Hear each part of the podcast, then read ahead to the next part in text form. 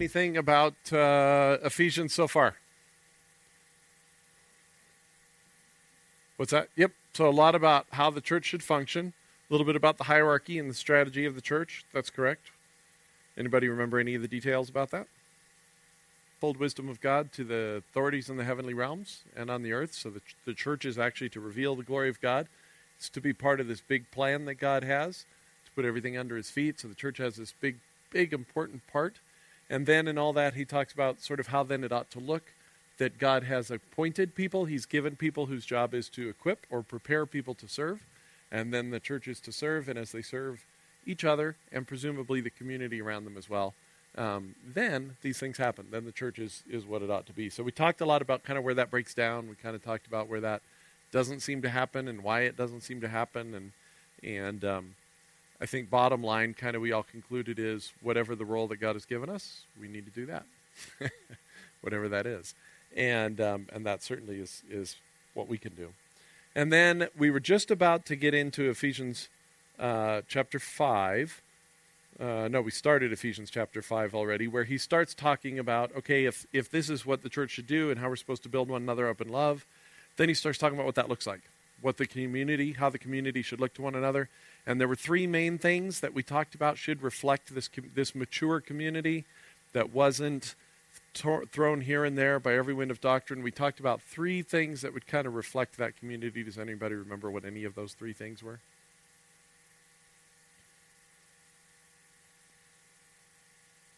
Let's see. Love, yes, absolutely. Yes. Yes.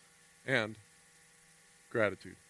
Yeah, we talked about how he keeps kind of coming back to these ideas of love and gratitude and transparency that a commu- that a church that's mature, not that these are even the what you are trying to do, but this is almost the end result of that maturity. That as everyone is built up into the, the maturity of, the, of sharing the knowledge and the faith and the Son of God, and isn't blown here and there by every wind of doctrine, that you end up with a community which is uh, reflecting love and gratitude and transparency, authenticity, no self righteousness. Um, good. So that's kind of where we were. And then from there, he begins to t- he begins to broaden out. So he talks about how we ought to live in the church. Now he's going to talk about how we ought to live in our families, how that ought to look. And in the same way, and this is where we left off last week. Uh, oops, we already went through all this. Sorry, I went back too far. In the same way that um, had that discussion, and here we go. In the same way um, that there's a hierarchy in the church, and not everybody always likes the fact that there's a hierarchy, but there's a structure uh, in the church. Not a hierarchy in terms of superiority or inferiority, but just in terms of the roles. In the same way that there is that kind of structure in the church, there's a structure in the family. And so he begins to talk about that. And we were, let's see, verse 21, he says, Submit to one another out of reverence for Christ. So there's this idea if we all submit to each other, that kind of summarizes a lot of what love was about, that we are looking out for other people's interests rather than our own. And then he goes in verse 22, he says, um, Wives, submit to your husbands as to the Lord. And I think that it's important to recognize that if Paul only meant that wives were to submit to their husbands identically in the way we all submit to one another, he wouldn't have made another sentence here. He would have just said, All of you are submitting.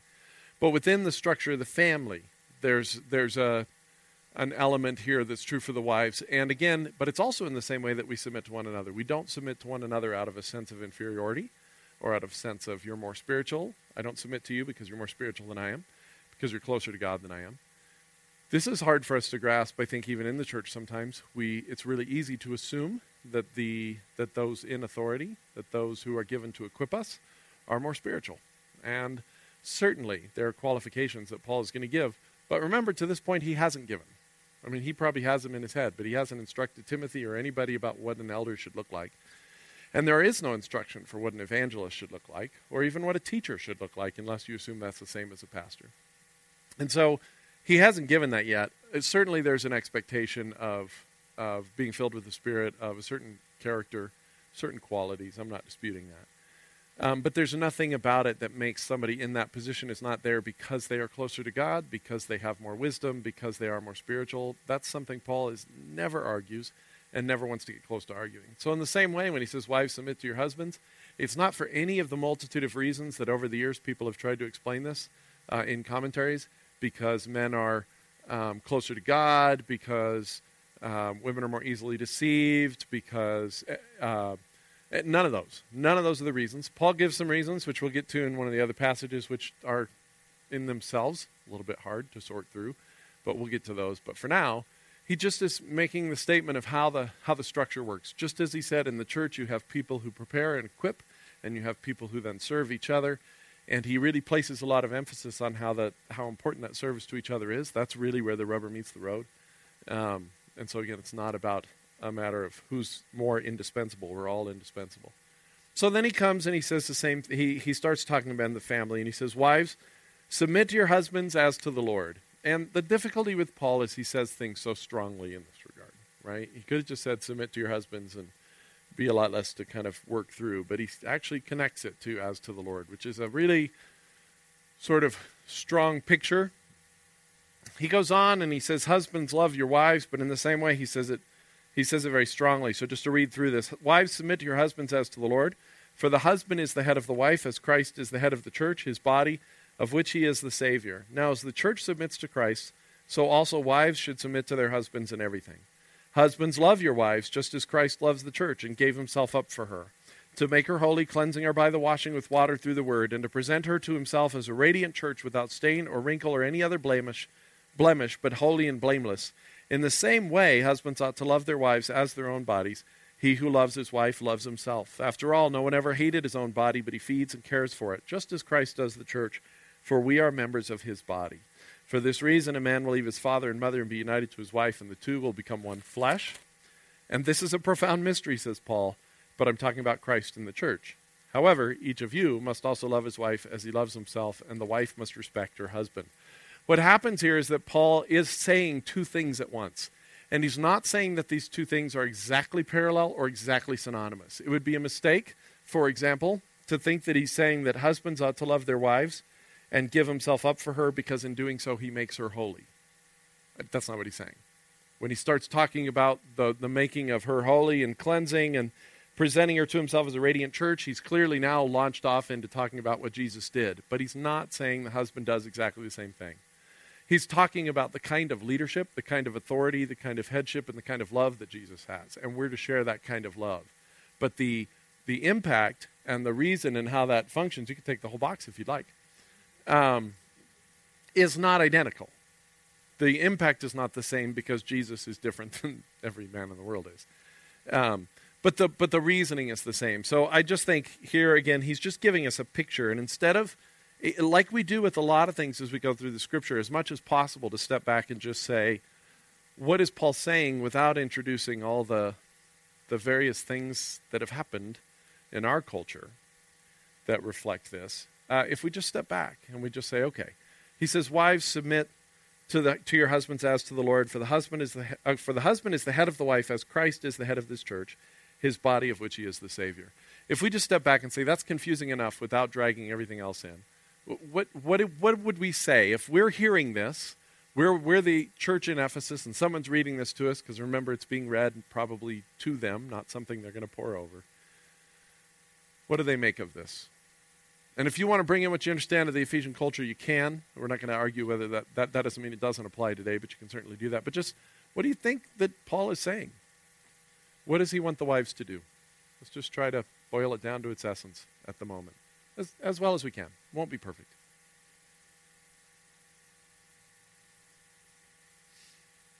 Meredith?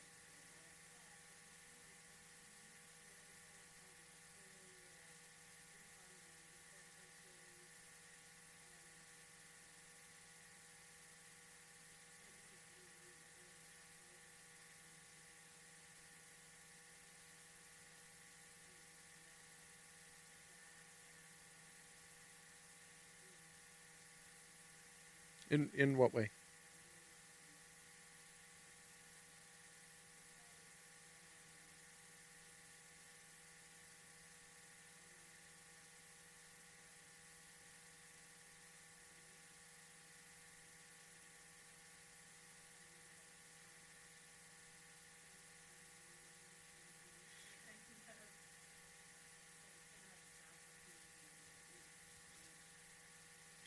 So he's saying, don't be. So I'm hearing you say, you know, if, if what they should, what the church, the people in Ephesus should take from this is don't dishonor your husband, which means what? Can we rephrase that? We don't. We don't say. We don't ever use that phrase anywhere except in scriptural spiritual talk, right? I've never once said to somebody, "You dishonored me." Um, what does that mean? What do we mean by that? I don't know if they were or not, but so not saying bad things about your husband. All right, it's a good start. What else might it mean? What does it say? What does that mean?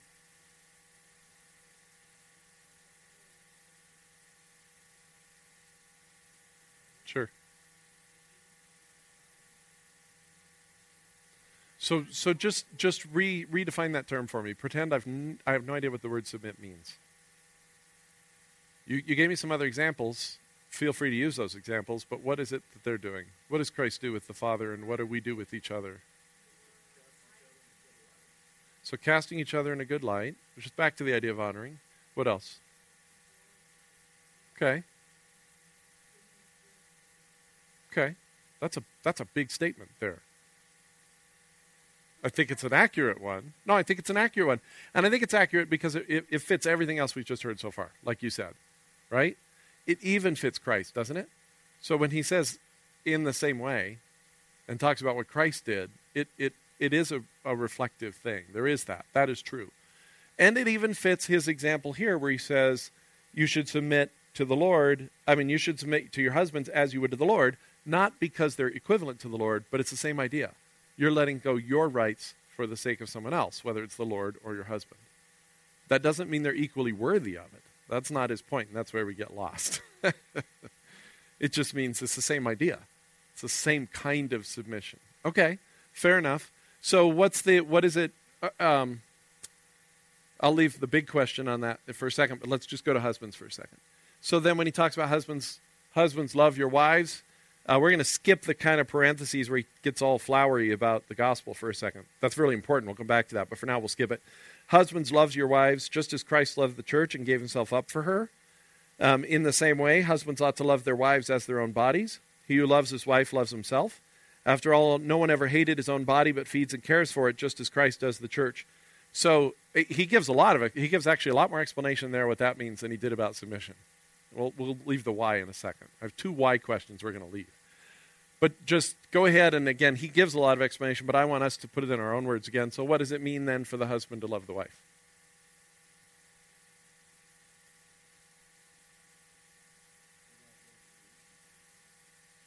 Put her first. That actually sounds really similar to what you just said about submit, doesn't it?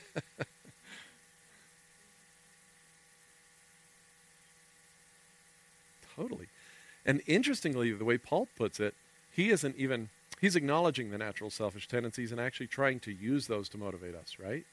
Because instead of saying, pretend you're not important, he says, remember how important you are and recognize that what you do to her is what you do to yourself, which is an interesting sort of way to say it, right? He says, look, everybody loves their own body. We know that, but she is now part of your body. You are now really one, which, by the way, is the point he comes to at the end of all this, right? It's like he's leading up to this idea that we're one, which also fits for the woman. Because if you're laying aside your own rights for the sake of your husband, it helps to understand you guys travel as one. So you're not really giving up. You're just you're just making the unity work. I think part of what we see is in the same way that love and gratitude and transparency, that this idea of unity in the church was so important to Paul as he talked. And that he said that, that the unity of the church will only happen as we really learn to place other people's needs above our own and that our reflecting God's glory will only happen as we're united. That as he says all that, he's now saying the same thing about the, the husband and wife.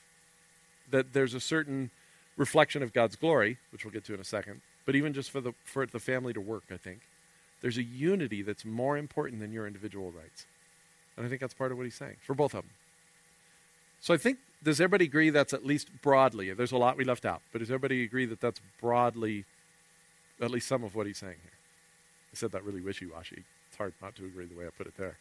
Um, does everybody agree there might be a little bit, a tiny bit of truth in that? Yeah. So, um, yeah.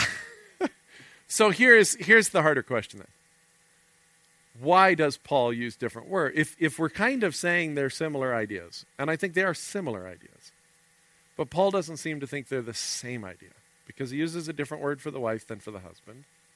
Why? Why does he say submit for the wife and love for the husband? I don't think any of us believe that the, he doesn't want the wife to love her husband, right? I don't think it means that. And we know we're all supposed to submit to each other in some ways. So that includes the husband to the wife on some level. But why different words? What's the point? There must be a reason for, there must be something here that is unique to each role. Or at least I think there is. What do you guys think?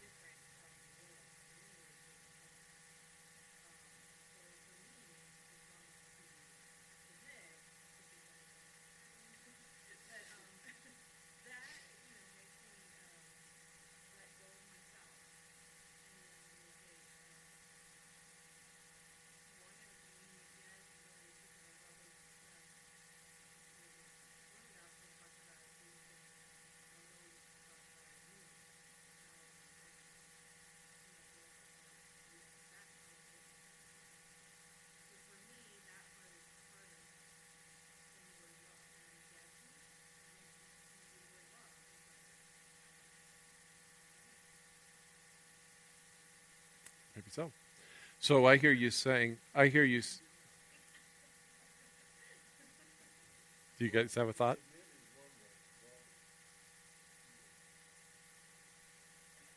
Does everybody agree with that?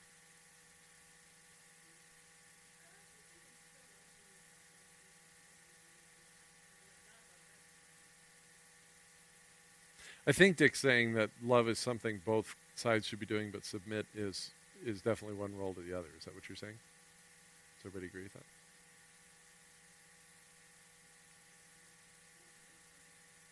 Yeah, that would be my answer too. Yeah, that would be my answer too. Would be to some extent or mostly. Yeah, yeah. I mean, we are supposed to submit to each other again on some. There's something about that that's true for all of us because he said that earlier. Here, here's a couple thoughts. Um, what I heard you saying was that the reason Paul makes the commands he does and says them differently is because is not because both aren't true for all of us, but he's commanding the things that we're least likely to do in each case. So for the wife, he could say love your husband, but she's doing it. So he says submit because he knows that's what she's less likely to do. For the husband, you can make an argument as a guy and as a marriage counselor of 20 years. You can make an argument that men, one of the ways they avoid loving their wives and their children is to get more passive, which can look submissive. So, in a sense, you don't have to challenge them to back up sometimes. it depends on the husband. But again, I could see Paul here where if he just said, you know, submit, and I'm not saying he wanted to, I'm just kind of going here a second with what you said. If he used a different phrase, he's saying love and lay down your life because that's the challenge that men are more likely to miss.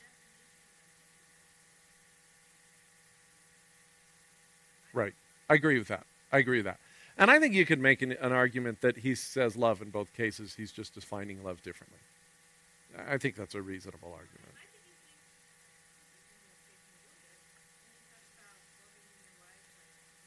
Yeah, yeah, I agree. I, I, I agree. I think what we're wrestling with is the recognition that our, our response to each other at its heart is one of, uh, is one of deferring. And so that's the same. But we're also wanting to hold on, and I think appropriately so, to the fact that Paul is using different words because there must be something different here. It's not exactly the same. It's not like we differ in the same ways.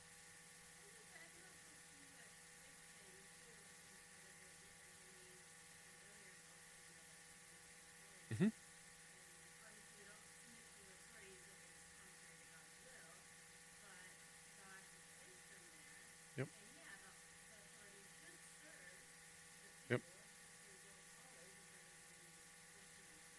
I think you're right. And submit to authority is a really difficult phrase in our culture. Just just say that to anybody, you know. And if you're the authority and you say submit to me, um, you're you're just about guaranteeing that people won't. Right?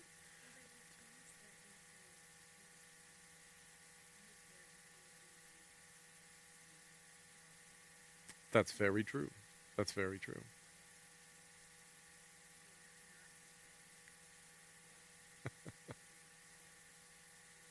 Sure. Sure. Sure.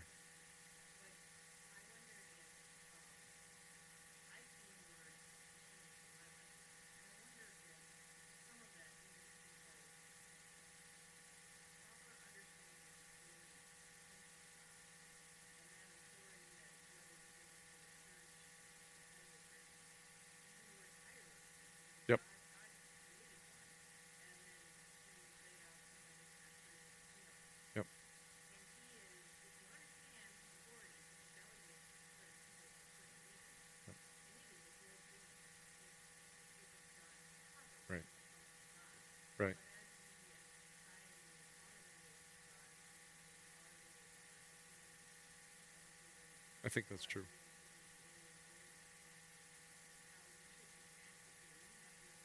Mm-hmm.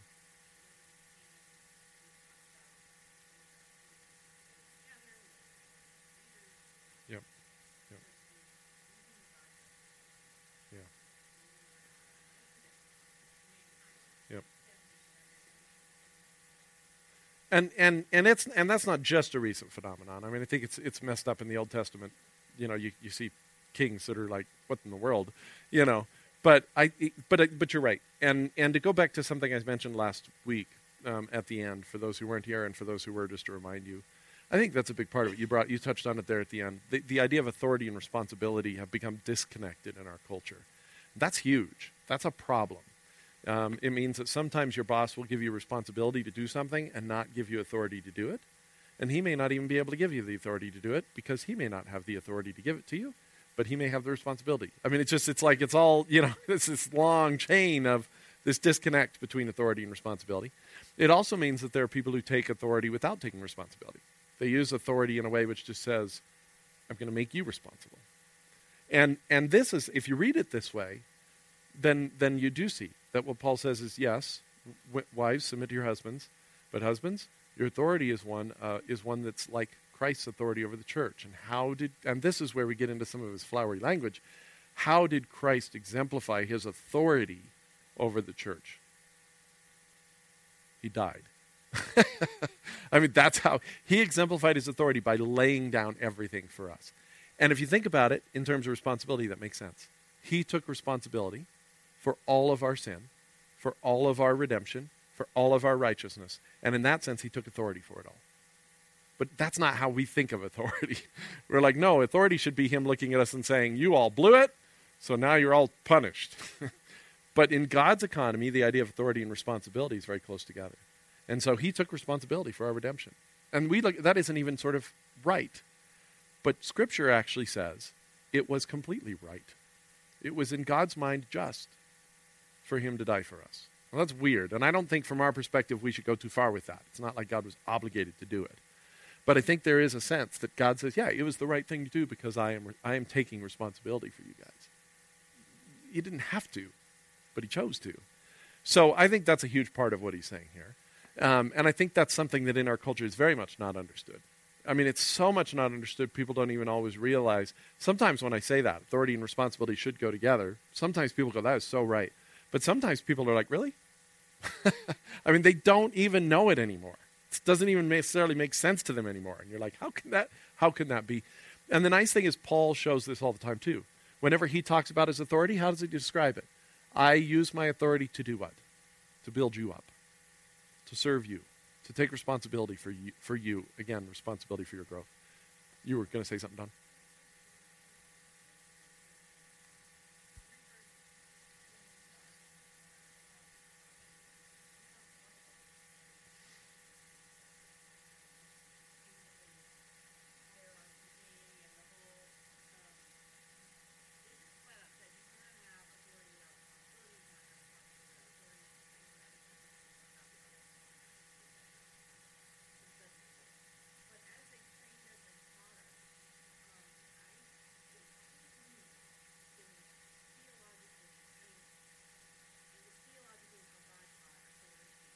Cool.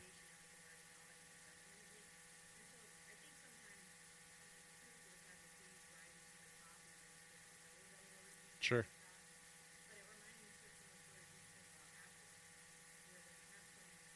Mm-hmm. I do. They have no idea. I think they have no idea, but yeah. it does. It does. It does. I agree.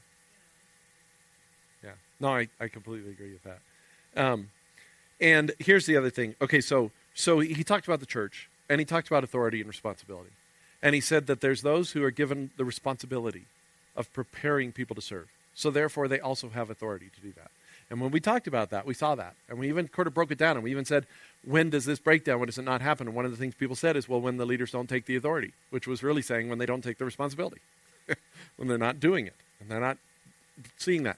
But he also was very clear that every single member of the body of Christ has authority and responsibility towards each other. We all have responsibility and therefore authority to serve one another, to build one another up.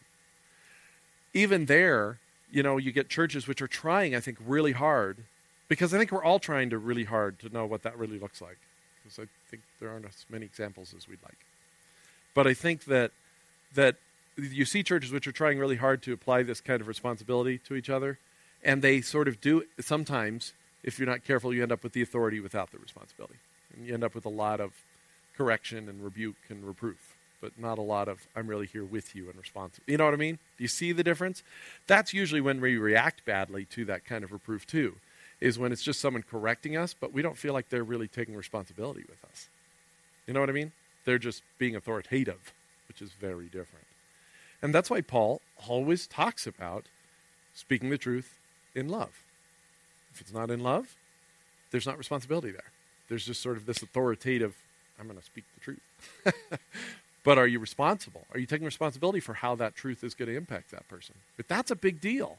That's a big deal. As a teacher, I've learned that. It's one thing to say, I'm going to speak truth. I'm only responsible for speaking the truth. There is nowhere in Scripture, maybe, I'm going to back up. There may be an Old Testament prophet or two where God may have sort of said that. But most of the time, even with the prophets, it never says your responsibility is simply to speak the truth. It tends to say your responsibility is to communicate the truth to, to make sure that people receive the truth. Solomon says, A wise man makes truth acceptable. I know people who don't worry about making it acceptable. They're just like, here it is, take it or leave it. But that's not taking responsibility. That's just taking authority, right? Taking responsibility is to say, how can I do this in a way that you will hear? And isn't that weird for me to take responsibility for your hearing? And I understand there's limits to all this, but but that's there. It is there. We're supposed to do that. And same thing, just one on one with each other. I can't just correct you. I have to be, if I'm going to correct you, I have to be willing to be responsible and invest in your life. And if we took that approach, well, one of two things would happen. If we, we I guess you can err on either side. We could say, I'm not willing to invest in people's lives, so I'm just not going to ever correct anybody. and then you would have nothing. or you can say, I don't want to invest in people's lives, so I'm just going to correct everybody you still have nothing, but then people don't like you. Or you can say, every time I feel the need to correct someone, I'm going to ask myself, am I in a position of authority and responsibility with them or am I not? Sometimes I am and sometimes I'm not. And if I am, am I really willing to take that responsibility seriously? If I am, it means more than just speaking to them. Right? That would make such a difference?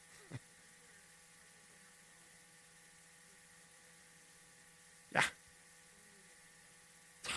totally different and much harder. And and think about what that means. That means you're submitting to that alcoholic, which is like blow your mind kind of why would I do that? Because that's what Paul did. That's what Jesus did. That's what we're called to do. That's crazy. But that is totally leadership. I agree. I agree. And that's that's what he's calling. So in the family it's the same. So we'll go. So he said that in the church. Now he's saying that between husband and wife. But I want to remind you of something because again, culturally, this is a little bit different. In the vast majority of cases, we're talking ninety percent, ninety-eight percent, in every case where it was possible. In his culture, when you had a husband and wife, what did you also have within a short period of time? Children, right? In other words, the idea of husband and wife, when possible. I'm not saying that we, we know lots of scriptural stories of people who couldn't have children as well. But when it was possible, which is not the same today. Today, it could be possible and not happen, right? So when it was possible, you knew there was this close connection between husband and wife and family. So when he's talking about this hierarchy between husband and wife, you know that he's saying it partly in the same way he did with the church because it's not about just the husband and wife. It's about a little micro community and the unity of that family. And, you know, some of the best marriage books I've ever read, whether they're secular or Christian, all tend to make this same point that it is better as a husband and wife to be united and let your kids see that you have a united front. It's better to be united and wrong than divided and right. and it's so often true because that affects the whole family. Because that gives the kids a certain sense of security and stability, and they know which direction to go. Obviously, in you know, again, all things have limits. You know, if you're united in criminal activities, then that's just Bonnie and Clyde. That doesn't count. But, but you know, within within sort of normal framework, and that's why. So here he even goes right on from there. But before we go on to the to the kids a little bit, let's look at where else he goes because, to me, again, once we've kind of established a little bit where Paul's going, that it's about this attitude of deferring. His example of Jesus, and when he starts talking about the church, I think there's two things going on. One is he is showing us not by parallel but by contrast because Jesus did this so much more fully than we ever can with our wives and with our husbands. He's showing us a, a, a he's showing us a similarity by contrast, but he's also carried away. But Ephesians is a book where Paul gets caught up in these rapturous, extremely high pictures and remember, all along from beginning chapter 1, it's all been about how God has this amazing plan to glorify himself by revealing how gracious he is to us, which is just kind of an amazing picture, all in all. And so, so when he talked about the church, he talked about how this is going to bring glory to God in the heavenly realms and everywhere. And he talked about the church, you know, functioning properly and how that's just going to bring glory to God and glory to Jesus everywhere. And now he talks about the family and he goes the same place. He's like, just by your doing this, it's an amazing reflection of the gospel itself. That's how this runs through everything. And that's what he says. He says, so again, Christ loved the church and gave himself up for her to make her holy, cleansing her by washing with water through the word, to present her to himself as a radiant church without stain or wrinkle or any other blemish, but holy and blameless. So that's what Jesus did. In the same way, but not to the same degree, and not with the same outcome. Husbands ought to love their wives as their own bodies. Jesus loved us as his own body. He laid aside his right to be God to take on the form of man. After all, no one ever hated his own body, but he feeds and cares for it. And then he says, just as Christ does the church, and reminds us that, in fact, we are members of his body. That's the metaphor that Paul's been using throughout Ephesians. So, therefore, Christ cares for us as he would his own body. Kind of an amazing thought. For this reason, a man will leave his father and mother and be united to his wife, and the two will become one flesh. So he quotes Genesis. He says, This is what the marriage is like. You're one, therefore you're. But then he says, But wait, I'm not just talking about man and wife anymore. I'm talking about the church. And this connects back to what he said. What was the mystery of the gospel? It was the nations becoming one under Jesus, right? It was the Gentiles and the Jews coming together. So he's saying, Look, look at this. I'm talking about Christ and the church. And they're like, I thought you were talking about husband and wife. And he's like, Well, yeah, that too. So you ought to do that too. But that's part of this whole book is that look at this structure, look at the hierarchy, look at the things in place, look at the unity, look at the deference to one another, look at the love and the gratitude and the transparency, and recognize that all of this is part of that incredible, amazing plan called the gospel. And he's showing us even, even down to the, to the small level of the family is what it is. So that's that's why he kind of goes here. E- each of you, and then however, he's like, oh yeah, then each of you should love your wife as you love yourself, and the wife must respect her husband. So there you go. I will say one more point about the, the, the roles, and this is just this is scriptural, but it's also experiential, and maybe I see it more clearly because I've seen it experientially just over the years as I've talked to so many couples. There's a verse in Proverbs. I think that the, the idea of respect and the idea of love, I think it's not only a challenge, in other words, Don, you pointed out that it might be because it's hard for the wife to do it, so, so Paul's challenging that, and it's hard for the husband to do it this way, so Paul challenges that. And I think that's true, but I think it's even more than that. I think it's that you know, we, we have all these books today. There's the love languages, which talks about how we don't all see love the same. And it's an interesting experiment. Go to your friends, the people that you really regard friends, and ask them one day, what to you defines friendship? And the interesting thing is they will all give you different answers. You'll say, How did I manage to be friends with all these people? Because I didn't know there were so many different variables of what, you know, really seriously. It'll come down to kind of love language things. Some people will say, A friend is someone who comes to my house, hangs out with me, and doesn't do anything and doesn't, doesn't complain about my house. You know, that's a friend. Or a friend is somebody who is there when I'm in need and they really help me get things accomplished and they put their, you know, shoulder to shoulder, we do things together. Or they might say, you know, a friend is someone who knows the right thing to say at the right time. And you're, you're getting all these things, you know, words of encouragement or service or, or gifts of love. It, you'll see people define friendship differently. I tend to define friendship in terms of loyalty. This has good and bad. It means whenever someone left the church, it was easy for me to think, I guess they don't like me anymore, you know? because that's how I tended to define friendship. Well, tended. I still do. It's how I tend to define friendship. I've hopefully learned how to not always take everything quite as personally. But but I think there's truth to that, that, that that's how I see it. So if you ask me, what's a friend? Well, a friend is someone who's still there. Maybe you don't even talk for three years, but when you're back, when you meet each other after three years, you're right there. You know, you just you know you're you're together and you know it. And so that's, but that's me, and it's different. So here's what's interesting. I think that in this whole husband-wife thing, Paul is not only giving challenges, but he's also acknowledging that as a as a unit, the genders see love differently. And men tend to see love in terms of respect, in terms of not, not, not putting me down and trusting me and believing in me. That's how men tend to see love. And trust me, when, when men have a wife like that, they adore that wife. They just do. They feel safe and they adore. Women tend to see it in terms of nurturing and cherishing and, and giving up your life for me. and I, so there's a difference in it. And just a, a couple of uh, uh, things. There's a, it's fascinating to me. There's all those proverbs which say that better to live in the corner of a house than with a cantankerous woman. And I don't think those verses tell us so much about the woman. I think they tell us about the man. What they tell us about men is that when they feel challenged, what they tend to do is simply get distance. They simply tend to move to the corner of the house. And as I've seen couples over all the years, that's exactly what they do. They don't leave, but they leave. You know, they're still there. They may even still be kind, but they get distant. They stop engaging with their wife. They get passive or they get angry, but they stop engaging. They just back up to the corner of the house. And and I think that's that's the way a man tends to react when he doesn't feel that kind of respect or that kind of submission. What's interesting about that is there's also the psalm, which says there's four things, three things, that's the Hebrew way to put it, three things the world can't tolerate, four things under which the world cannot stand up, can't bear it. So, four unbearable things. And one of them is an unloved woman who's married, or a married woman who's unloved. It means the same thing, however you translate it. a married woman who's unloved is unbearable. And I, I think that's true. When a woman feels unloved by her husband, she doesn't get distance, it's just unbearable can't survive it. She can't tolerate it. And so what happens is, I think that you get this this this um, vicious cycle where the the if if the and it doesn't matter where it starts because I'm not going to blame anybody. It could start anywhere.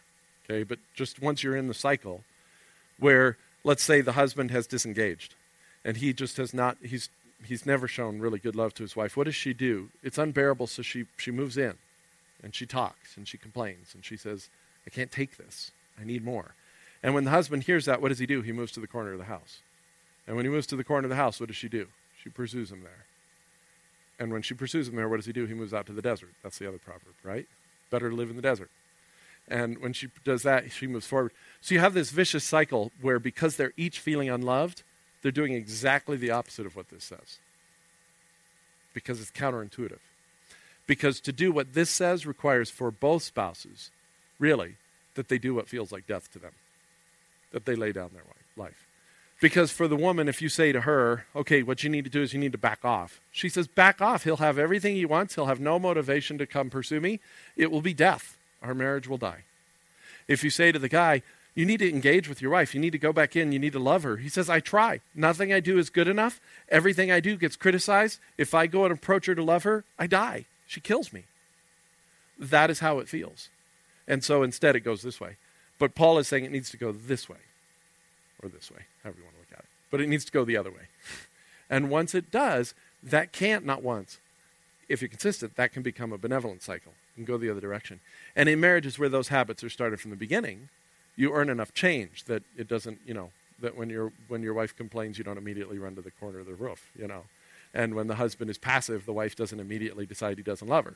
But you got to earn that change first. You know, you got to get there. So I think that's that's what he's. So my point is, I think he gives the roles differently because he knows, because God knows what is needed for each person. It has more to do with the needs. And I, I think whether you see it as a challenge because it's what the wife and the husband have a hard time with, or whether you see it as because it's based upon what the needs of each have, neither one of those says it's based upon the superiority or inferiority of either gender. And I think that's really important to understand. It's not because men are smarter, it's not because men are more spiritual. Those are things that people say with a straight face in commentaries all the time. And it's a problem. Yeah.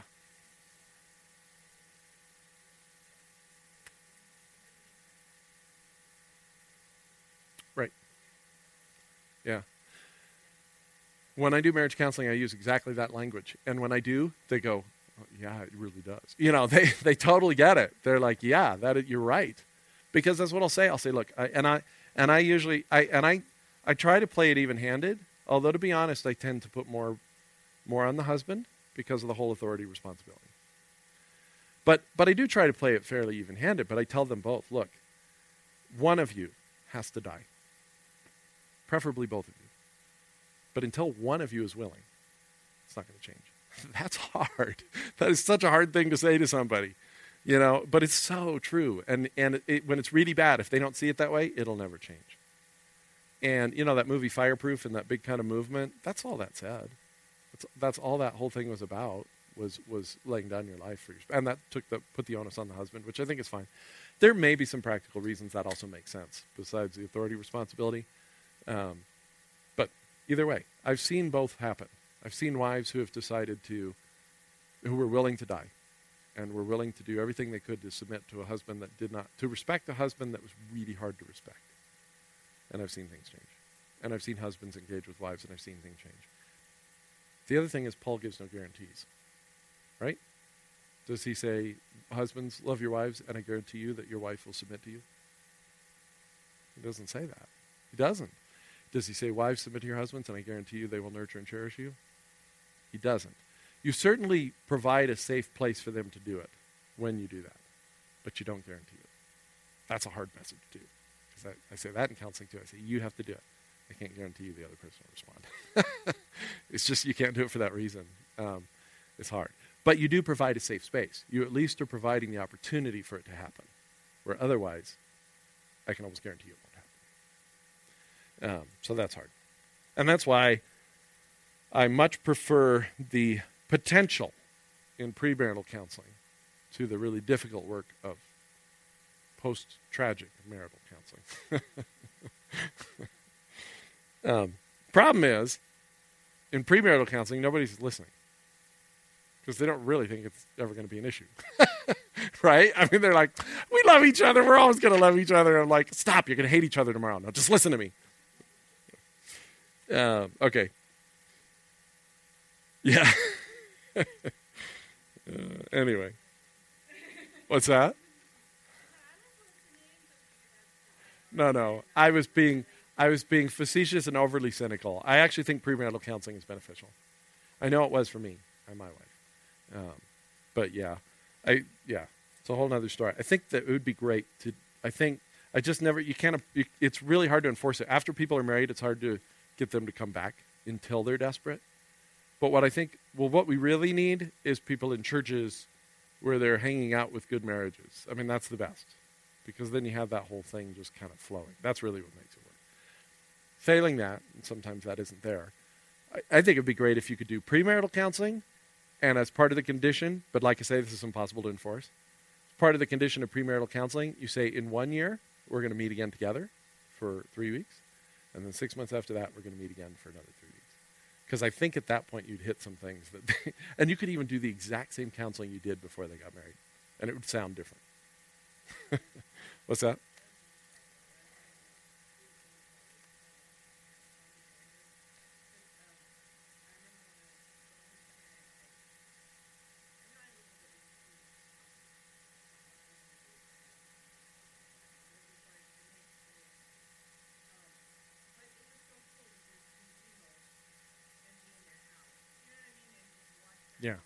Totally.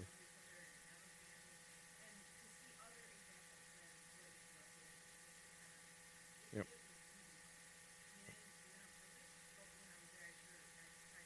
Sure. Sure. And and go back to that community that Paul's talking about of love and gratitude and transparency. If you hung out with couples who had love and gratitude and transparency, so it, you didn't, you know, they weren't pretending, didn't think everything was perfect, but you did see there was gratitude there, you did see there was love there, and you could see how they worked through the things that weren't good. What, what kind of difference would that make? That would be huge, yeah. And not only in marriages, but in everything. So I think Paul. Uh, sometimes I say really stupid stuff because it's obvious. I was going to say I think Paul's onto something, but I think that that yeah, I mean it's so when he, when you start looking at that, you realize yeah, this is this is kind of an amazing thing what this really would do and does do. I, I don't want to make it sound there, like there aren't churches doing this. There are. I just I just want us to be looking for that, pushing for that, working towards that. So, um, okay. Uh, so then he goes on, chapter 6 Children, obey your parents in the Lord, for this is right. Honor your father and mother, which is the first commandment with a promise, that it may go well with you and that you may enjoy long life on the earth. A um, couple interesting things. Number one is, uh, again, speaking practically. Um, is Paul expecting children to hear this? Of course. Why would he say it otherwise? Right? So he's speaking to children that are in the community when this is being read, right? Who are old enough to understand. Fair enough. That's a lot, though, because everybody would have been in the community. I mean, that, that's going to go pretty far down. It's not going to go, you know, the two year old. He's not speaking to the two year old. you know, he's speaking to those who can hear this and actually reflect and make a decision to obey or not, and actually think about what he's saying. And he says it's the first commandment with a promise. It's not the first commandment. We know that. It's not the first in terms of order, and it's not the first in terms of importance. But it's the first one that comes with a promise. And I think that he would, if we pressed him on it, I think he would acknowledge that by promise here he means principle. He's not saying it's a guarantee in every case, right? Because surely there are children who have obeyed their parents and died early. I don't think he's, but he is saying there's a principle here that if you obey your parents, it's going to go better. And you know what? That is a spiritual principle, but it's also just an eminently practical principle. Right? Kids who listen to their parents and the wisdom that their parents have from the experience of the life they've had get into less trouble. I think that's really kind of what it's about. you know, it's just going to happen that way. Your parents are not stupid. You know, they actually have some some understanding about how things work. You know, listen to what they say, and it will go well with you. Um, and you're likely to live longer. But what's that? Yeah. I mean, th- there are really obvious practical things to that. Yeah. I mean, eh, absolutely. Absolutely. Even even down to things like today, you know, if I could I can you can we can all picture the experience, you know, of the of the parents who are telling their children not to have premarital sex and the children are thinking everybody's doing that this day. This is really old fashioned, but not realizing that there's a whole lot of things that can make your life go a lot less well. Right? if you're casual. Just not really understanding that. But if they just listen to their parents instead of to the culture around them, it'll go better for them. It'll go better for them. I was a good kid for lots of really bad reasons. So I did a lot of what my parents told me for really stupid reasons, not because I was noble and all that, but it still protected me from an awful lot of stuff. I mean, it just did. It, it helped me out. There's things I look back on, I'm so grateful I had no idea that it was as important as it was. But now I look back and go, I'm so glad I never got into that. Just because my mom said, don't think that's a good idea. And I'm like, wow, I'm so glad I was willing to, for whatever reasons, willing to listen to her, you know. All right, so. Then he goes on, though. So, in the same way with husbands and wives, there was a give and take of, of sort of the, the submission and the responsibility authority. He does the same thing here. He says, Children, take responsibility, submit, obey. Then he says, Fathers, in your authority, do not exasperate your children. Instead, bring them up in the training and instruction of the Lord. This is really important to me that he uses the word training and instruction because this is that whole responsibility authority thing we talked about. Instruction can be what we sometimes think of as authority do this, do that, do the other. Training is involvement. Training is walking with them. Um, Yes. We'll, we'll, we'll, we're gonna we're gonna come back to it. That we're gonna go backwards to it. So hang in there. Yep, yep. So training and instruction. So um, um, I really like uh, since you brought up Apple. You know, there's actually I see both sides, and we can cut this out of the thing. Um, but there are times that Apple says, "Go do this," and kind of throws you out there, and you're just kind of like, "I have no idea how to do what they just told me to do." so you figure it out on your own. Sometimes it goes well, sometimes it doesn't. But there's a lot of times that they really train you. And I really like that. The first uh, five, four to five weeks that your work at Apple is all training. It's all different kinds of training. And they and the last couple weeks of it is very much hands-on mentor, someone's there with you, walking you through it. So it is much more than instruction. They commit the, the money and the time to do that. And it's one of the best things they do. Because it produces people who really understand what customer service means because they haven't just been told it, they've been walked through it. And so he's saying to the fathers, don't just give instructions. Don't just tell your children, do this, do that, do the other, do that, but train them. Because it exasperates or frustrates your children. It, it, it gives them high expectations that you have of them without equipping them to do it, is what I think exasperate me here means. When you simply say to them, here's what you should do, but you don't train them how to do it. You don't walk them through that. And that's what exasperate is, where they know they have all this responsibility, but they don't really have the authority because they haven't really been trained in it. They don't really know how to do it yet. And I think that's what he's saying. Because it's easy to be the father who's uninvolved and just says, this is, these are the things you should do. It's much harder to actually get in there with the child and, and help them learn it. Because sometimes to get in there with the child is to get messy, and sometimes to get in there with the child is to go over stuff. Sometimes you don't want to. You, you went through that when you were a kid. You don't want to go through it again with them. You know, it's like, why, why do I have to go through this with you? And sometimes it reveals what you yourself never learned. right? You're training them in the Lord and you realize, I don't know what that looks like. I don't know how to do that. And that happens. That happens because our fathers didn't always train us. Again, sometimes they didn't know. so sometimes we have to figure it out. But much better to, to get in there and mess up with your kid trying to do that than to simply say, you go figure it out. Um, so I think that's what exasperate means. It means being really having these kind of high expectations, but not really taking responsibility to train them towards those high expectations. Slaves. So it's children obey, fathers don't expect obedience without training.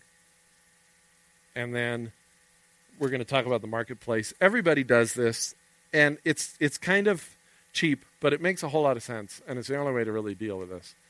He's going to talk about slaves and masters. We just don't have slaves and masters. okay? I think he meant slaves and masters because that's the culture they were in. And when you really understand he meant slaves and masters, it's kind of shocking a little bit what he says. Now, I really love the book of Philemon, which is one that a lot of us skip over because it rounds out some of what we're going to hear here and, and helps us understand what Paul's sort of attitude about slavery was rather than just the commands. Okay?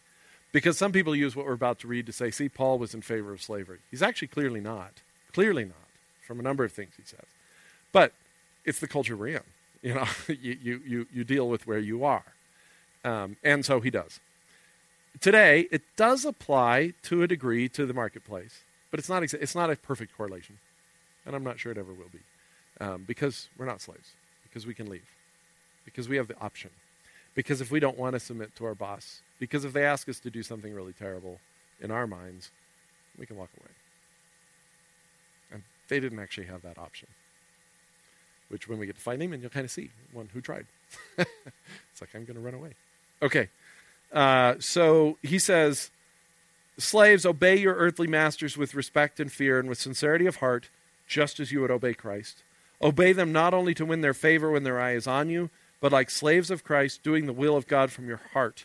Serve wholeheartedly, as if you were serving the Lord, not men because you know that the Lord will reward everyone for whatever good he does, whether he is slave or free. This is tough for a slave because he's not only saying just do what they ask you, he's saying throw your heart into it, which is kind of rough, honestly. And so when we as employees have a hard time with it, I just think remembering that he wasn't actually writing to voluntary employees is even stronger. You just realize, wow, you know, I have the option here. I chose on one level to be here. Understand? We have to work. I totally get that. Um, I wouldn't work at Apple if I didn't have to. But as I work there, it's really important for me to remember okay, sometimes they ask me to do stuff, and I think that's just, that's not smart. That doesn't make sense. And I don't want to do it that way. And Paul says, Is that how you would respond to the Lord? no. okay. Okay. Serve them the way you would serve the Lord. And for me, it not only means my, it even more so, because my, my bosses at Apple are pretty reasonable, to be perfectly honest. But it, for me, it means the customer a lot of times, because that's who my boss is, right? When I'm training a customer, they're my boss. And sometimes they're asking for really stupid stuff. And I'm just like, really? And so, yeah, we're definitely going to cut this out of the teaching. Um, but no, but for me to really think, okay, if I were, you know, if, if the Lord said to me, I want you, you know, this is, um, you know, this is, this is my earthly aunt, this is Mary's sister, you know, and I want you to take care of her for me. How would I treat that person? You know, oh, well, that's a little different. You know, I won't put Jesus in that place because I don't think I have anything to teach him, but, you know, someone else. Anyway, you were going to say something.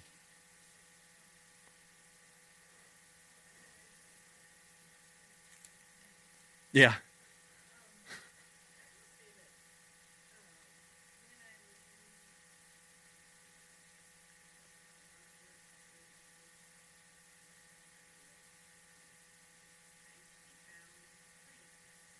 Sure.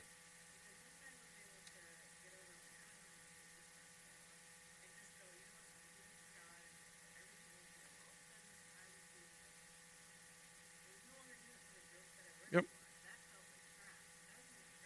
Right. And you're not controlled. You're no longer having to do what they tell you to do. You're choosing to do it for the Lord, which is totally different. No, there absolutely is. There absolutely is. And that is part of what he's telling them. He's telling them, look, your master may not reward you. That's implicit in here, right? Your master may never see it. He may not reward you, and he may never appreciate it, and he may not be a guy you really want to work for. But he is. He's saying, but you have choice. And again, not, not to stretch it too far. I don't think he was naive about it. But he's saying you have a choice. You can choose to serve the Lord. And he sees it, and he'll reward you. And by the way, you know, this little statement, the Lord will reward everyone for whatever good he does, whether he's slave or free, is also a very encouraging reminder to the slave that God is also watching the free man. Right? Your, your master is also being judged by God. so if they're doing things that are really terrible, God sees that too. God sees that too. All right? Um, and masters, treat your slaves in the same way. Do not threaten them, since you know that he is both their master and yours is in heaven, and there is no favoritism with him. That's really important for the masters to understand. Again, it's that whole here's a, here's another authority responsibility thing, but you masters need to understand you are not superior. You are not superior and not closer to God. What's fascinating about this whole passage that we sometimes sort of gloss over, just like with the children, he was assuming that there would be children in the community when this was being read who would hear it. That means there are masters and slaves attending the same church, which is weird but, but fascinating. And kind of tells you that there have been some changes already. I mean, if the masters are allowing their slaves to attend the fellowship with them, now maybe they're bringing them because they want them to do something for them. I don't know. But maybe they're bringing them because that's the kind of relationship God's unfolding with people. It shows there's some things that are happening now. Slaves and masters, by the way, in the Greek culture and, and, and what's going on here are not, are not slaves and masters as they were in our culture. There's, there is a difference already. There's a, Sometimes it's a bond servant, so sometimes it was almost a voluntary thing, sort of. Sometimes it was not that, but there were some rules established by God. So if you were a good Jew, you were already being fairly um, gentle, fairly, fairly gentle with your slaves. But we know how, how well that, you know, people obeyed those laws with their wives, let alone their slaves. So it's, it's iffy. But I just think it's interesting that he's, he's speaking to a community where he expects there will be slaves and masters both there. And I think that already shows you that there's, there's been some shifting because the slaves and masters are in a church where they're being taught they're on equal footing. And the masters are there to hear that too. So it leads to things like Onesimus, which we're going to read about later. It leads to sort of Onesimus thinking, I'm free, why should I stay here and running off? And then Paul having to make this difficult decision of do I send him back or do I help him gain his freedom? Which is really a tough decision for Paul. And we'll read about that when we get there. And the gentleness with which Paul approaches that is pretty interesting. So, in the marketplaces, the Lord you serve Again, authority is responsibility, not superiority. And then he says, finally, in conclusion, says Paul, wrapping up the whole sermon. So here we are. The things he's talking about the church, he's talking about authority, he's talking about responsibility, he's talking about in the church how we ought to work in that community. He talks about it the family, he talks about it in the marketplace, and now he brings the microcosm down to you. He's going to say, So now you, in your life, what does it look like for you? You're in community. He never pulls us out of that. But as you're in community, for you, then, how should you live? What does it look like for you? What are the things that, that what is your responsibility in your own life? Right? What's your authority in your own life? Because yes, there are those whose responsibility and authority is to equip and build you to serve. And yes, there are those in the community whose authority and responsibility is to serve you. And yes, there are those in your family whose authority and responsibility is to take responsibility for your growth. But there's also you. You take authority and responsibility for your growth as well. So even though it's a much less individualistic culture than ours, and community is hugely important in Scripture, there is still an understanding that there's not a lack of responsibility for ourselves. Does that make sense? At some point, we come down to that. And this is what he says Be strong in the Lord and in his mighty power. So the first thing is, in your responsibility for your own life, who's, who's really responsible for your growth? It's actually not you. it's the Lord. Be strong in the Lord. Who's responsible for your strength? The Lord. Who's responsible for, for the power? His mighty power. Remember, we pulled this chapter out, but remember all the way through Ephesians how much Paul talked about power, how big a deal power was, and what kind of power it is, and how he just talked about this power in huge ways. This is the same power that had this plan from before the creation of the universe that was going to go through the whole gospel. This is the same power that raised Jesus from the dead. This is the same power that has redeemed mankind. This is the same power that's going to bring all things under the head of Jesus. That's the power you're to stand in. Your responsibility is to submit to that power. So that's where he starts. Be strong in the Lord and in his mighty power. Put on the full armor of God so that you can take your stand against the devil's schemes. Your biggest thing as you walk through this in your love and your gratitude and your transparency is to, is to, rec- is to take responsibility to not fall prey to the devil's lies. Trust God, resist the devil, he will flee from you, to quote James. That's your biggest responsibility. So there's this armor. So all the armor he's about to describe has direct connection back to resisting the devil's lies, to resisting the devil's deceptions and schemes. Our struggle is not against flesh and blood, but against the rulers, against the authorities, and against the powers of this dark world, and against the spiritual forces of evil in the heavenly realms. It's something that we kind of quote, but it's a huge statement. And in light of everything he's talked about in Ephesians, it's a really important statement because remember what the church is doing? It's revealing the glory of God to the authorities in the heavenly realms. So, of course, it's the evil forces in the heavenly realms that want to keep us from doing that. That's where our struggle is. Every time husband, that you don't love your wife and lay your life down for her, that is where the spiritual battle is engaged. You may think there's something more important than that, but the heavenly forces are smart enough to know that's where it happens. Because that's where the glory of God and the body of Christ is reflected or not. Every time, church, that you are disunited, that you don't treat one another with love, that you're not grateful, and that you're not transparent, that's where the spiritual battle is taking place. It's in the, it's in the really rudimentary, mundane things of life. That's where the spiritual battle is. Every time you lay down your life, every time you defer to someone else, every time you do something the world doesn't understand because you love somebody else, you're winning the spiritual battle. You're standing up. Can you do that on your own? Can you be different than the world? No, you got to stand strong in the Lord's mighty power. Because there are spiritual forces who want to not let you do that. But it's not about big speeches, huge rallies, and amazing works of, of the miraculous. If God chooses to do those things, great. But it's more often in that are you building one another up in the community? Are you loving each other? Are you tr- engaging with responsibility and authority? It's huge, amazing what he says. So he says, remember when you do that, just like you said, there's freedom. You know, my struggle is not just having to work for this really stupid boss. My struggle is can I serve the Lord at a moment when I don't see the Lord? And if I can, I'm winning the spiritual battle. That's awesome. Okay? Therefore, put on the full armor of God. So, the devil is constantly attacking. It's not like he takes a break. He's going to keep attacking. So you got to be strong in the might of the Lord, and you got to stand firm in the armor. So that when the day of evil comes, and I think it's really important to understand that he is not talking about some far flung moment of judgment here. He's saying the day of evil is every day. There will be that moment that will come. That spiritual force, that temptation, that spiritual battle will hit. When it hits, not if it hits. When it hits, are you already in the armor? Or do you wait to try to throw on the armor at that moment? Right? oh, I haven't been praying and I haven't been trusting God. I better do it now. If you haven't been trusting God, you're not going to start doing it when the devil starts throwing deceptions at you. Right? That's not going to be the moment you're suddenly going to go, oh, yeah, now I remember.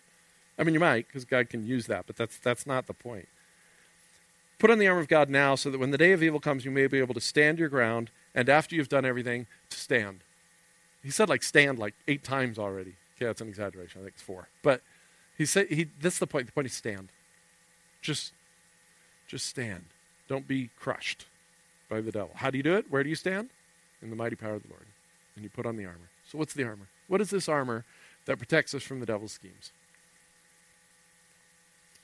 And here again, it's nice, and I thought about it, and we could kind of do it. Gosh, these are so tiny. All this requires power. This is where the battle occurs. All battles are spiritual. Good. I said all that. It's just for me, not for you, I guess, because those are tiny. Okay. Um, you, you, can go through all of these, and there's all sorts of nice analogies and metaphors you can make. We're not going to go through all that because, again, I want for us for a moment to remember that Paul wasn't anticipating they were going to write down every one of these articles of clothing and dissect what they all mean. He was just kind of waxing eloquent under the inspiration of the Holy Spirit, yes, but he's kind of waxing eloquent as he's just thinking through what, what people would see as armor. And he's just kind of connecting it to what it means to stand firm in the devil's schemes. So I'm not sure that everything has sort of a unique point. I don't think it's an allegory. I don't think it's a one to one correlation necessarily. I think it's just sort of a picture, and all these things are very relevant. Now, that's not to say you can't go through and find some really interesting correlations, and, and another day we might do that. Well, we probably won't. Maybe six years when we get back here again. But um, but for now, I just really just want to kind of see them broadly um, and see how, in a lot of ways, to me, they all come back to the same thing, which is standing firm against the devil's schemes, against the devil's lies, against the devil's deceptions. They all come back to truth and faith. That's what you're going to see. They all come back to truth and faith. And he starts, he says, Stand firm then with the belt of truth buckled around your waist. Okay, so you've got the belt of truth. So that kind of holds everything together, right? Buckled around your waist. Uh, with the breastplate. Oh, sorry, I can't read. There we go. With the breastplate of righteousness in place, so your breastplate protects your heart, and with your feet fitted with the readiness that comes from the gospel of peace. So, from the belt to the covering of your, your, your trunk and your heart to your feet ready to move, although what we're supposed to do is stand, but that's all right. With your feet ready to move, it's all about the gospel, right? Our righteousness, our breastplate of righteousness, where does our righteousness come from? From the Lord. He's been very clear about that. This is not a breastplate of self righteousness. That's something very different, and that crumbles easily. In fact, that sort of embraces the devil's arrows. it's like, get me. Um, so, but this is the breastplate of righteousness. We are covered by Jesus, we are protected by Jesus. Um, again, could make the argument covers the heart. We talked about Jesus has provided a new heart for us, right? So the, the righteousness. The belt of truth holds it all together, holds everything in place so we are ready to move. And the gospel of peace, we're at peace with God and peace with each other. Because that's part of what he's talked about. The gospel brings peace, it brings unity to one another. Again, comes back to that idea what is it? What is the armor of God? It's the gospel. In addition to all this, take up the shield of faith with which you can extinguish all the flaming arrows of the evil one. That makes sense. That's a very direct defense, right? That if the evil one fights through deception, then faith is what's going to hold that back. I think it's relevant, although I don't know that Paul's making this point specifically here. It's relevant to point out that they lived at a time when the Roman army had successfully mastered the art of multiple shields, making them basically the first tank. There are uh, war historians who say the Romans really had the first tank, and it was made of human beings and shields. And they would hold shields completely around them front, back, side, top. They had maneuvers. You know, they were like the tortoise or something. I think it was even one of them. That doesn't sound very fierce, but when you think about it, uh, when you think about a tortoise with his shell, you know, it's a little hard to kind of penetrate. And I think they actually used that. They probably thought the tortoise was amazing, just like Benjamin Franklin thought the turkey was awesome. So, so they, um, but they would just roll over people. I mean, at that time, that was kind of the strongest thing altogether. So maybe Paul has that in mind. It's certainly relevant, whether he did or not, that our shields of faith work best when we stand together. Paul would certainly agree with that. Certainly said that over and over. We have responsibility for each other in that, too. Uh, with which you can extinguish all the flaming arrows of evil. And I like that. It's not just def- holding it back, but it's actually extinguishing. It's like taking out the, the, the, the danger altogether. Take the helmet of salvation, so you're protecting your head, salvation from God, and the sword of the Spirit, which is the Word of God. The only offensive weapon in this whole thing is, is the Word of God. The sword of the Spirit. That's how you sort of fight back. When the devil throws those deceptions at you, how do you fight back? You, you know the Word of God. You stand firm in the Word. It's interesting to see that this is, this is very much what Jesus did in the, in the desert, right? Devil threw things at him, some of which were Scripture, by the way. And Jesus threw scripture back in his hands. he like pulled out the sword and went. And the devil's like, darn, I'll try again. You know, and that's what he used. And so th- to me, it's pretty clear. This is all about trusting God, believing God, relying on the gospel, relying on the salvation he brings, the righteousness he brings, using the word of God to defend and to attack back, and, and the shield of faith to believe God instead of the devil. And pray in the Spirit on all occasions with all kinds of prayers and requests. How often should you pray? On all occasions. With what kinds of prayers? All kinds of prayers. All the prayers. That's right. All the things. You should pray with all the prayers and requests. I like that. I just think Paul, I, I love the fact that Paul makes it really simple here. You know, he's just like, pray whenever for whatever. is kind of what he says. I just like that because I have a tendency to complicate prayer. I don't know why. But Paul's not like, here's how you pray, here's what you do, do it this way, follow these steps, make sure you do. He's just like, pray whenever for whatever.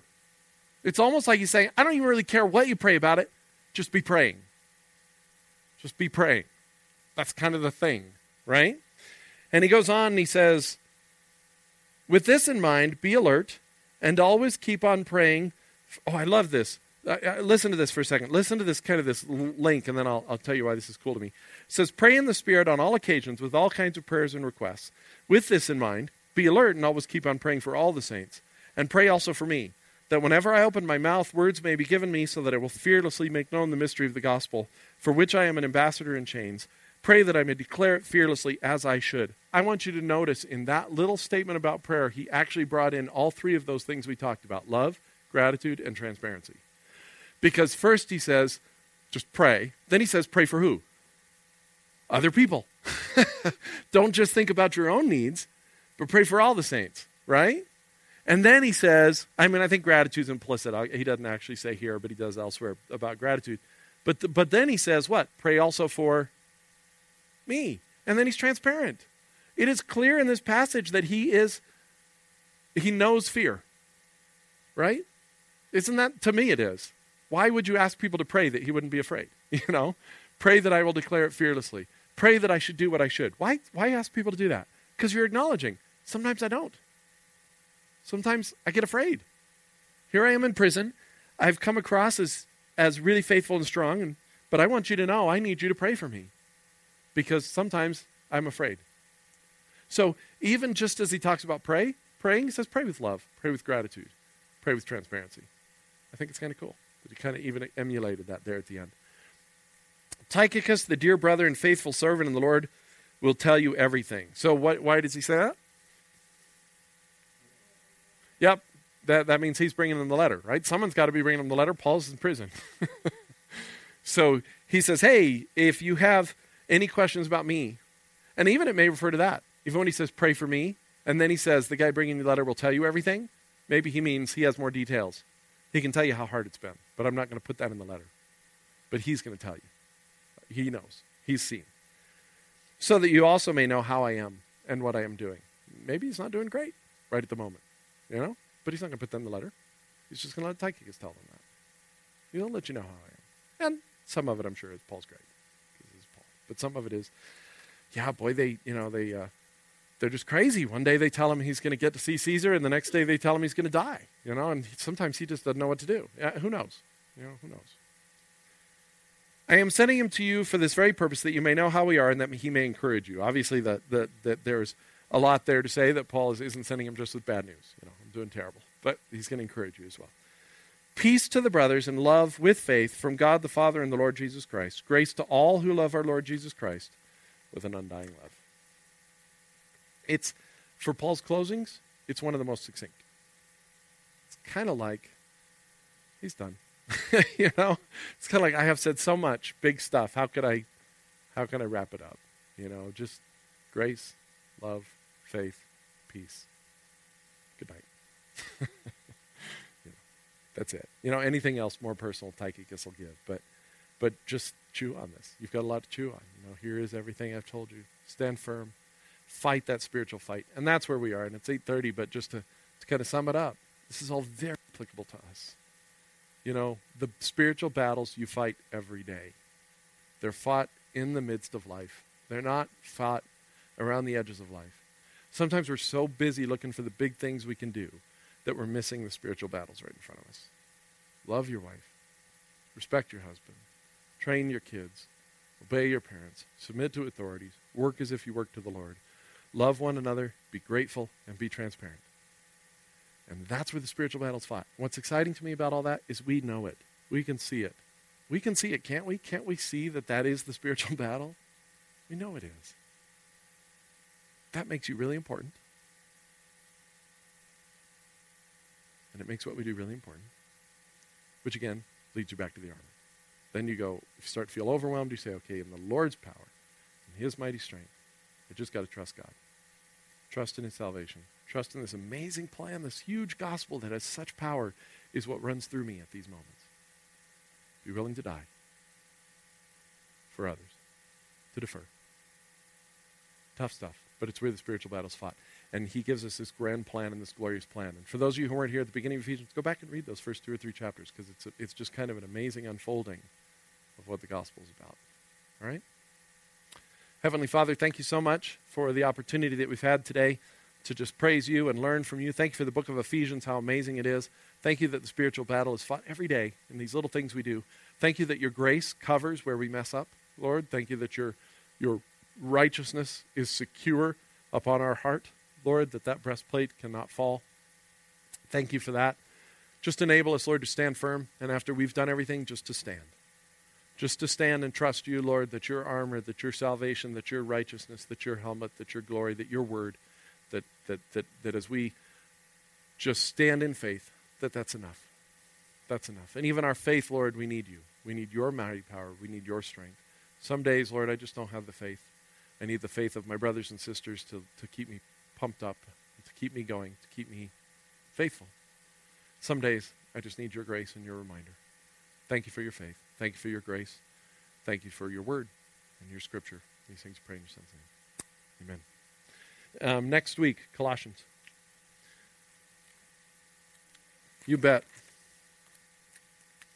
In some ways, Colossians is similar to Ephesians, but you'll see that his main thrust, um, and it's shorter, but you'll see that his main thrust at the very beginning is different. In Ephesians, he wanted to talk about the glory of the church and why it's so important. In Colossians, he spends the first chapter giving us as clear a defense of Christ's deity as you're going to find anywhere in his letters.